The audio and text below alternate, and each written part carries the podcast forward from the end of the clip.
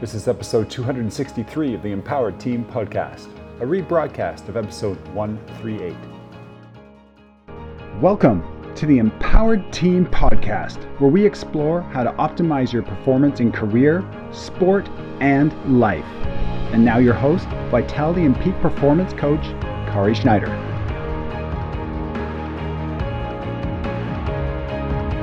Okay, we are on. We are on for five minute facts, and this month's topic is lower back. So, if you are one of the majority of the people in the world, you have had lower back issues. Lower back issues are not fun, and at the same time, almost everybody goes through a lower back issue at some point in their life.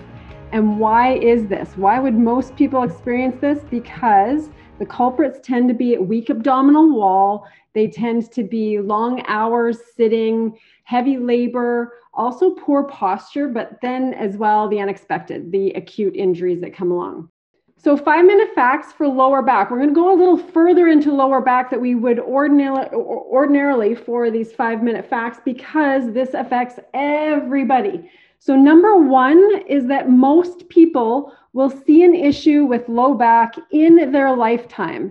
If you haven't, if you're one of the lucky ones, and I know there's a couple people on here who have, but if you haven't experienced a low back issue, you likely will because almost everyone, we I hesitate to say everyone and talk in absolutes, but let's just say everyone will experience something in their lower back at some point or another.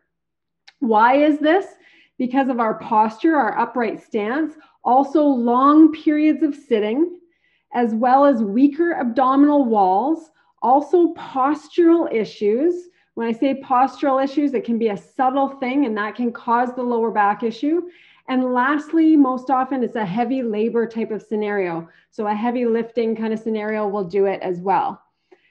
The second thing, number two for our five facts, it's going to be that the most common types of injuries are muscle strains. They're also going to be disc wear and bulging and acute injuries as well. So, those would typically be the muscle strain and nerve pain. So, if you've got something going on, it's probably going to fall into those things, but not for everyone. But that is the most common issue, injuries disc wear and bulging, muscle strains, and nerve pain of some sort of thing. So what are the what are the risk factors? This is number 3. Our risk factors end up being sedentary behavior, overweight, heavy lifting on the job, and those are the main ones. Now, some of you in here aren't experiencing those particular risk factors and still have low back pain. And that happens for a lot of people. And we'll go into that a little bit as well. The fourth thing is diagnosis and treatment. If you've had a lower back thing, you've probably found that you've gone for a really long time to try and unravel what the problem is because diagnosis can be very challenging without an MRI, a CT scan, or an x ray. So sometimes it's a simple thing. There's a muscle strain and you can feel it. It's right there. The massage therapist or the chiropractor or the physician can feel exactly where it is. And sometimes that can be easily diagnosed. Other times you've got this back pain. You might have shooting pain. You don't know why it came about. It's been a long term thing. And that often requires a CT scan or an MRI to figure out what's going on. The problem with diagnosis and treatment, the problem with this is they may find something in there, but it may not be the thing that's causing your pain. It's a very, very challenging thing to d- distinguish what can be causing the pain unless it's very obvious. Because most of us who are over 30 years old, that's all it takes, just wee little bit of 30 years. And that's typically enough wear and tear to cause pain and you may not be able to tell where exactly it's coming from because most people by the time they're 30 years old they're going to show something in their discs. There might be some some compression there might be some disc bulging there might be some damage of some sort even some cartilage damage. So sometime after or in that 30 year old realm usually most people will show that there's been some sort of wear and tear. And the reason that makes diagnosis so challenging is because then when you go to try and pinpoint what the cause was, there's already wear and tear there for almost everybody. So it may not be the actual problem that's showing up on the screen or on the diagnosis. That may not be the actual problem. That's why people who are back pain specialists, therapists, surgeons, that's why they hesitate to recommend surgery.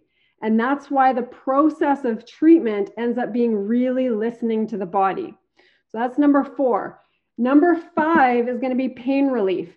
I'm going to say this for almost any back pain scenario that you can try any of these things.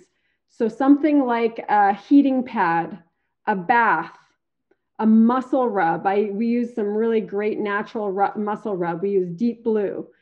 Um, an inversion table. If you have an inversion table, that works wonders for many people. It's been amazing for me as well.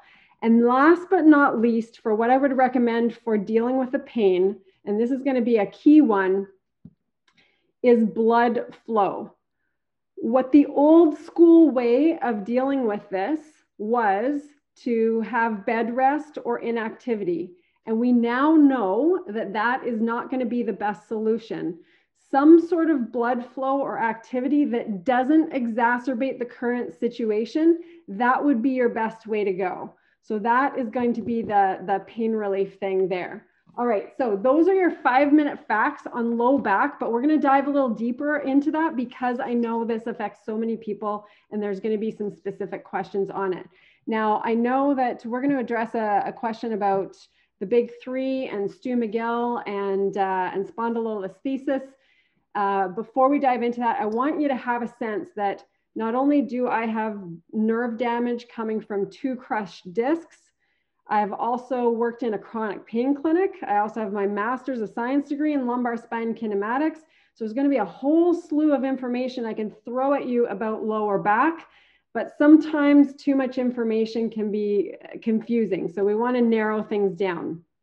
So to address a question on spondylolisthesis and uh, Stu McGill. I'm gonna I'm gonna narrow this down a little bit. Stu McGill is a fantastic researcher who has dedicated his entire life to researching the lower back and lower back pain. This is a guy who I've I've seen all kinds of the research for over 20 years. This guy actually captured a disc explosion almost, a, a, a, burst disc on an MRI while he was testing somebody in, in research. He's uh, also a guy who is very physical and has lived it as well. And he's narrowed down three exercises because this is one of the things that people really want to understand and really want to know. The three exercises are the bird dog, the side plank, and the curl up those are the three exercises that he he nailed down. Now, when I say that, the bird dog is like a quadruped, a, basically a hands and knees position, and you're raising an arm and opposite. Uh, typically, the opposite leg is going in, in extension. So those are typically what is happening in those three exercises.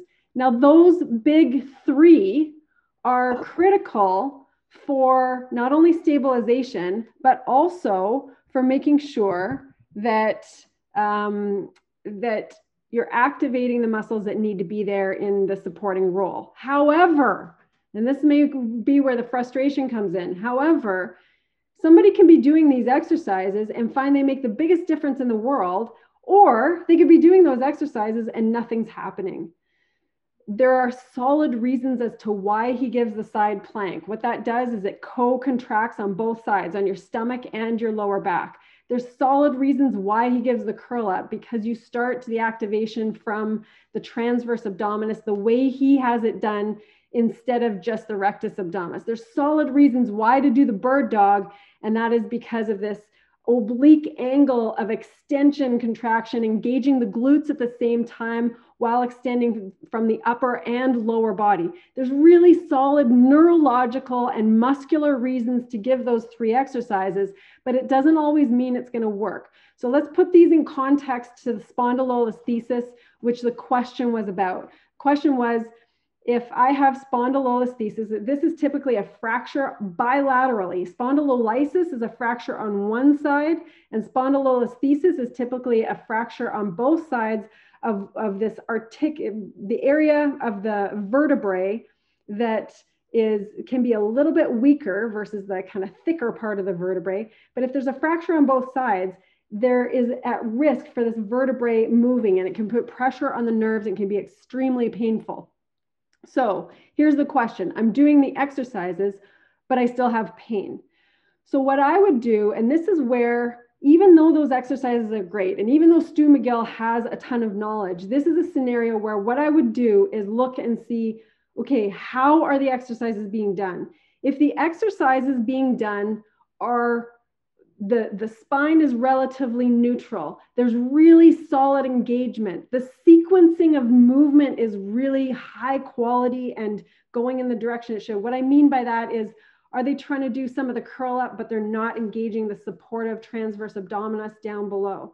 Or are they going to do the bird dog and is their back arching too much and they're not getting the extension that they need and uh, in that position are they doing that side plank but do they have a real sway back and they're not uh, their hip flexors are taking over so those are some of the questions i would look in terms of the how are those exercises being done then if they were doing being done really well then the question i would ask is how frequently are you doing those three exercises? Is it in the morning and the evening?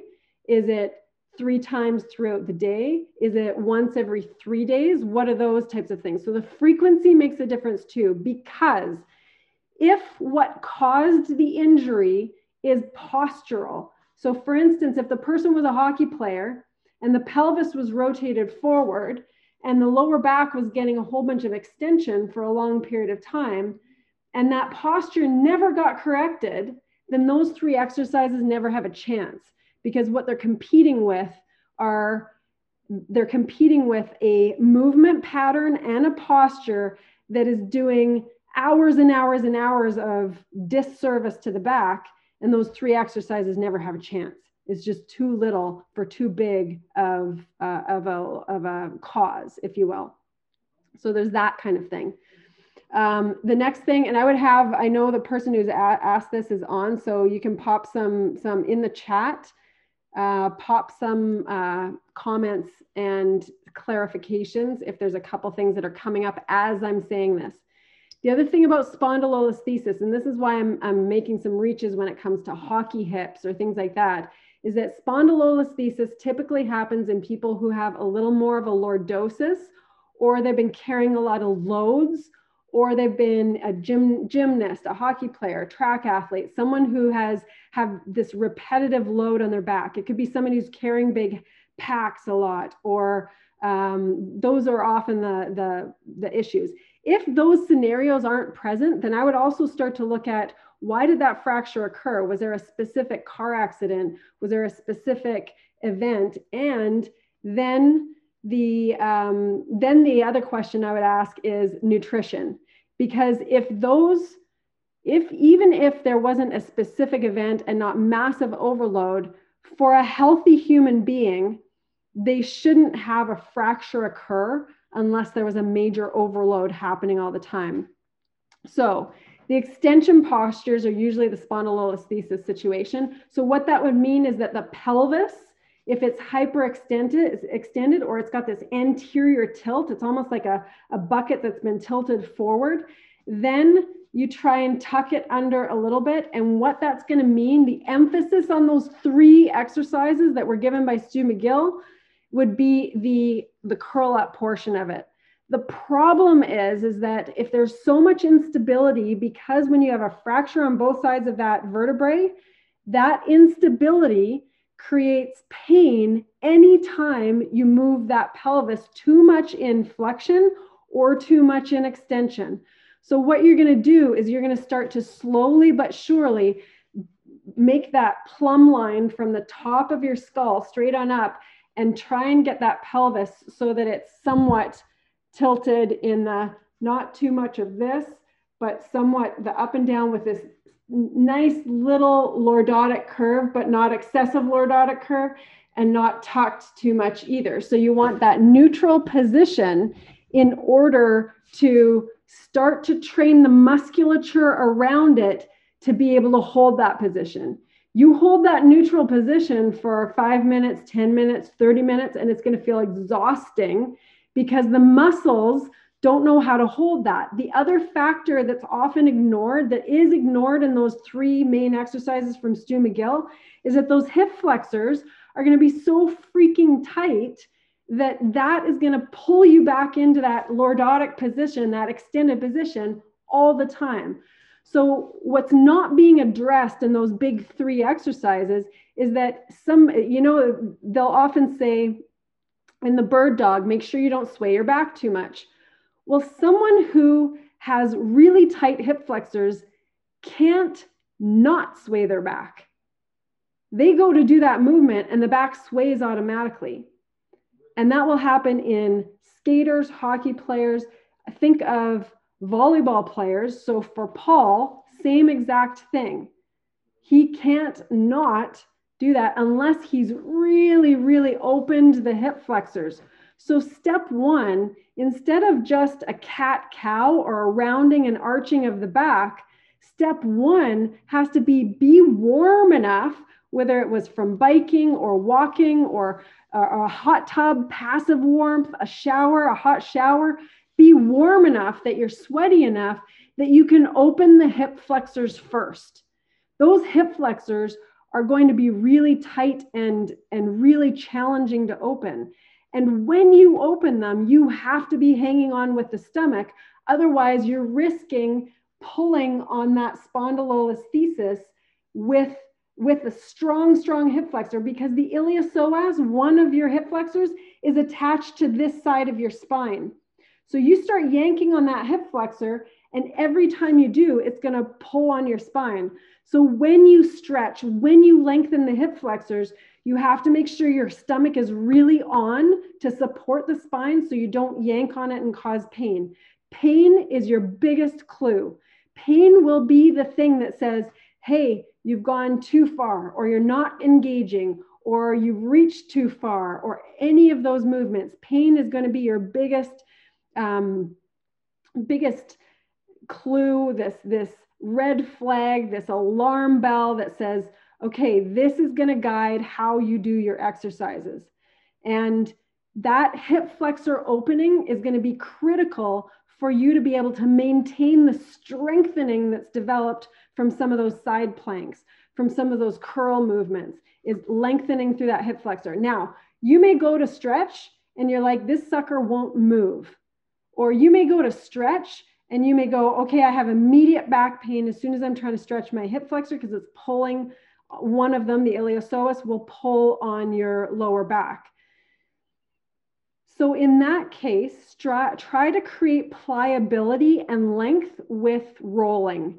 This is where you would take a softball, a tennis ball, um, even a foam roller, and you would try and roll on the areas that are on the front of your hip. So you're going to roll rectus femoris. That's going to be right here.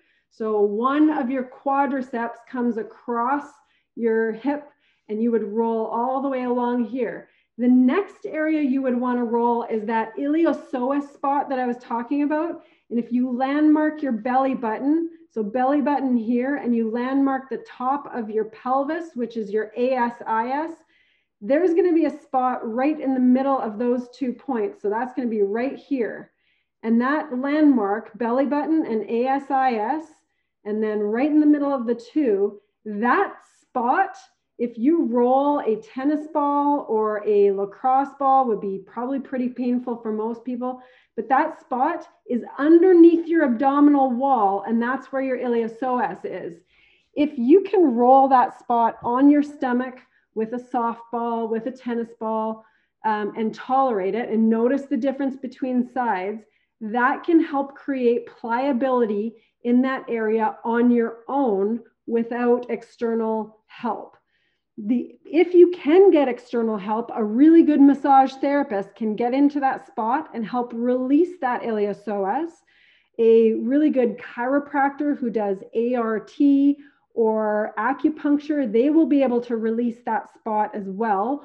But it's not going to be a one time go. It's going to be the kind of thing that area has a tendency to be tight because of sitting, because of postural positions, so the arched back. So that spot is going to continue to be tight. And what you want to do is daily roll that area, daily make sure that that's happening, especially pre and post the times that you know it's exacerbated. So if you know you are on a shift that you are standing a long period of time, you know you're sitting a long period of time. If you've been sitting longer than than 45 minutes, then that's the time to open up those hip flexors. Because as soon as you're in that seated position, your back is susceptible and the hip flexors become tighter from being in the seated position. So as soon as you've been sitting for more than 45 minutes, go into a staggered stance, tuck the pelvis, open the hips, reach away, and really open it up all the way through where you're in that position and you're opening away with the glute on, with the stomach on. And those two things will allow you to get to the hip flexor without having the stomach arch and the glute not be on. And then you won't get to the hip flexor. You'll be right into the lower back where the problem already is. And that's where it's it's a hard area to get because when people go to stretch the hip flexor, they often end up in the back where the pain already is. So you don't want how it's done is so vital. That is why when you do it, it's going to be this little tuck of the pelvis, little tuck here, your split stance, tuck on, on, and then sink. And then you can see if you can get away from that hip flexor those little things will make a big, big difference in being able to open up that hip flexor. I would roll, I would roll twice a day. I would stretch as often as needed throughout the day. And I would be doing those exercises for sure morning and night. And one of the reasons the morning and night are so key is that when you wake up in the morning and you've been sleeping, a lot of people, if they've mastered their bed comfort, so they've got enough softness but firmness in their bed, and they sleep with their pillow between their knees, then and they come wake up in the morning and their back isn't screaming at them, then that is their back has had some rest from what what aggravates it during the day. Then first thing in the morning is the time to activate. So after you have slept, that is the time to activate the transverse abdominis, this lower transverse supportive postural muscle that's underneath the abdominal wall. So that's the time to activate there. And then the other time you want to be activating those glute medius. You want to be activating the co-contracting the entire abdominal wall with the lower back. So when you can co-contract and activate first thing in the morning, you have a better chance neurologically to have those muscles continue to engage later in the day.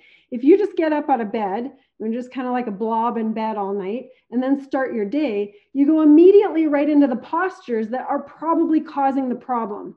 So if you get out of bed and for not even 10 minutes, I'm talking like two to eight minutes, you do some of those exercises, that activation from your brain to your body tells those areas to still fire to support.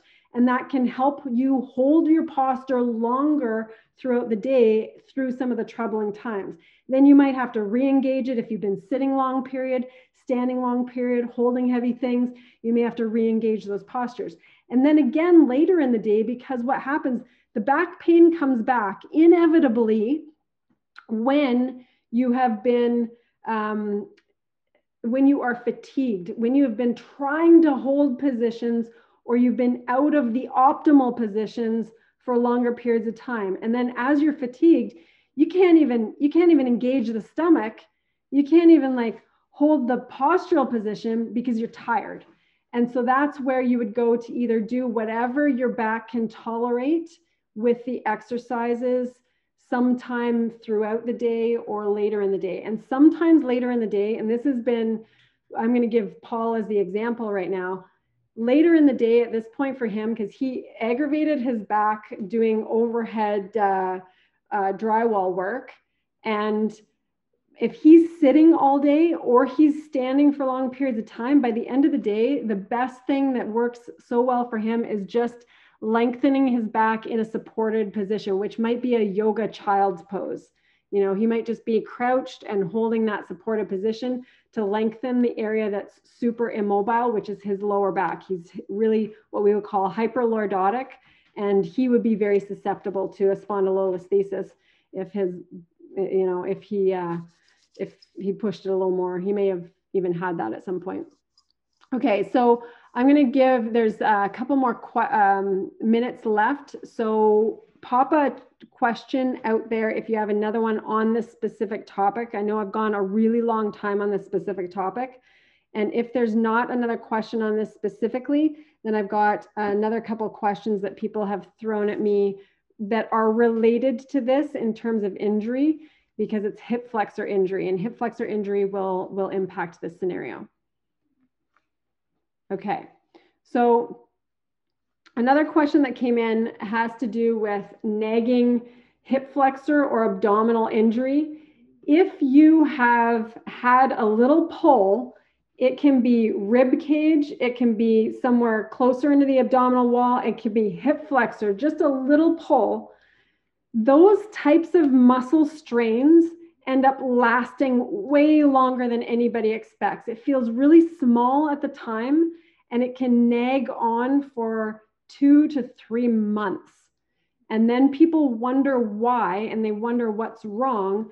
But part of it is because we're constantly breathing, we're constantly moving around, and it doesn't get the rest it often needs, and they take longer. The hip flexors and the abdominal wall or any intercostal muscles, those typically take a little longer. So anytime you sneeze, anytime you cough, anytime you laugh, those little tweaks take so long to really um, overcome that little injury.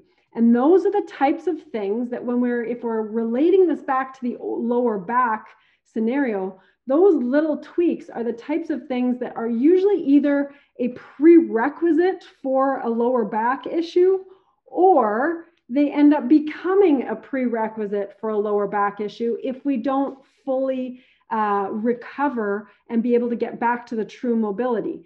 And the reason this happens is because if, if it becomes a prerequisite, it's because we, we've changed our movement pattern and we're favoring that side. So we stop rotating the exact same way, we shorten our range of motion. And once we do that for long enough, then we go to swing the golf club, we go to play with the child, we go to swing the tennis racket and we don't have the same mobility throughout the trunk that we did and we tweak something either the same spot again or we tweak a little muscle strain in the back because it's overcompensating for where we're not moving properly. And this is why anything that's this little tweak or little strain that comes whether it's in the back the hip flexor the abdominal wall the intercostals it's really worthwhile gently, gently moving through those ranges of motion, of rotation, of side flexion, of hyperextension, because when we go to do it, we wonder why we get either retweaked or we injure something else because we've been favoring that one spot. So, as humans, I'm going to leave this as a last final note on this topic of lower back. As humans, we are not meant to be only in this plane we are not meant to be only upright perf- perfectly. So once you are able with a low back injury or a hip flexor abdominal injury, once you are able to start to get back into more movements that actually require greater ranges of motion, of flexion, extension, hyperextension. This is hyperextension, side flexion, rotation. Once you're able to get back to those movement patterns, you have to start gently integrating them back in. Because if you don't, you literally lose those movement patterns. And when you try to do something that's very human, like play frisbee, play frisbee, throw a football, run around, reach for something, and then you will tweak again if you haven't been slowly getting back those movement patterns that become compromised from a tweak in the back, a tweak in the ab, a tweak in the hip flexor. Okay, I'm going to leave it at that for today. I hope that serves you. If this didn't answer all the questions on this particular topic, please uh, pop more, uh, send us another question that is related so we can address it further. And uh, and we will go into it. And remember, by all means, feel free to send the questions. I will, if I don't know the answer, I will gladly research it because this is the stuff that we love. We love to open this up and bring more information for you. Have a beautiful rest of your day, and I will see you next time. If you enjoy listening to the Empowered Team podcast, you'll love being on the team. The Empowered Team runs year round it is our group coaching and accountability program where we take mindset and physical performance concepts and break them down to usable action steps that optimize results. To join, email us at info at empowerconditioning.com with subject line team. That's info at empowerconditioning.com. We can't wait for you to be on the team.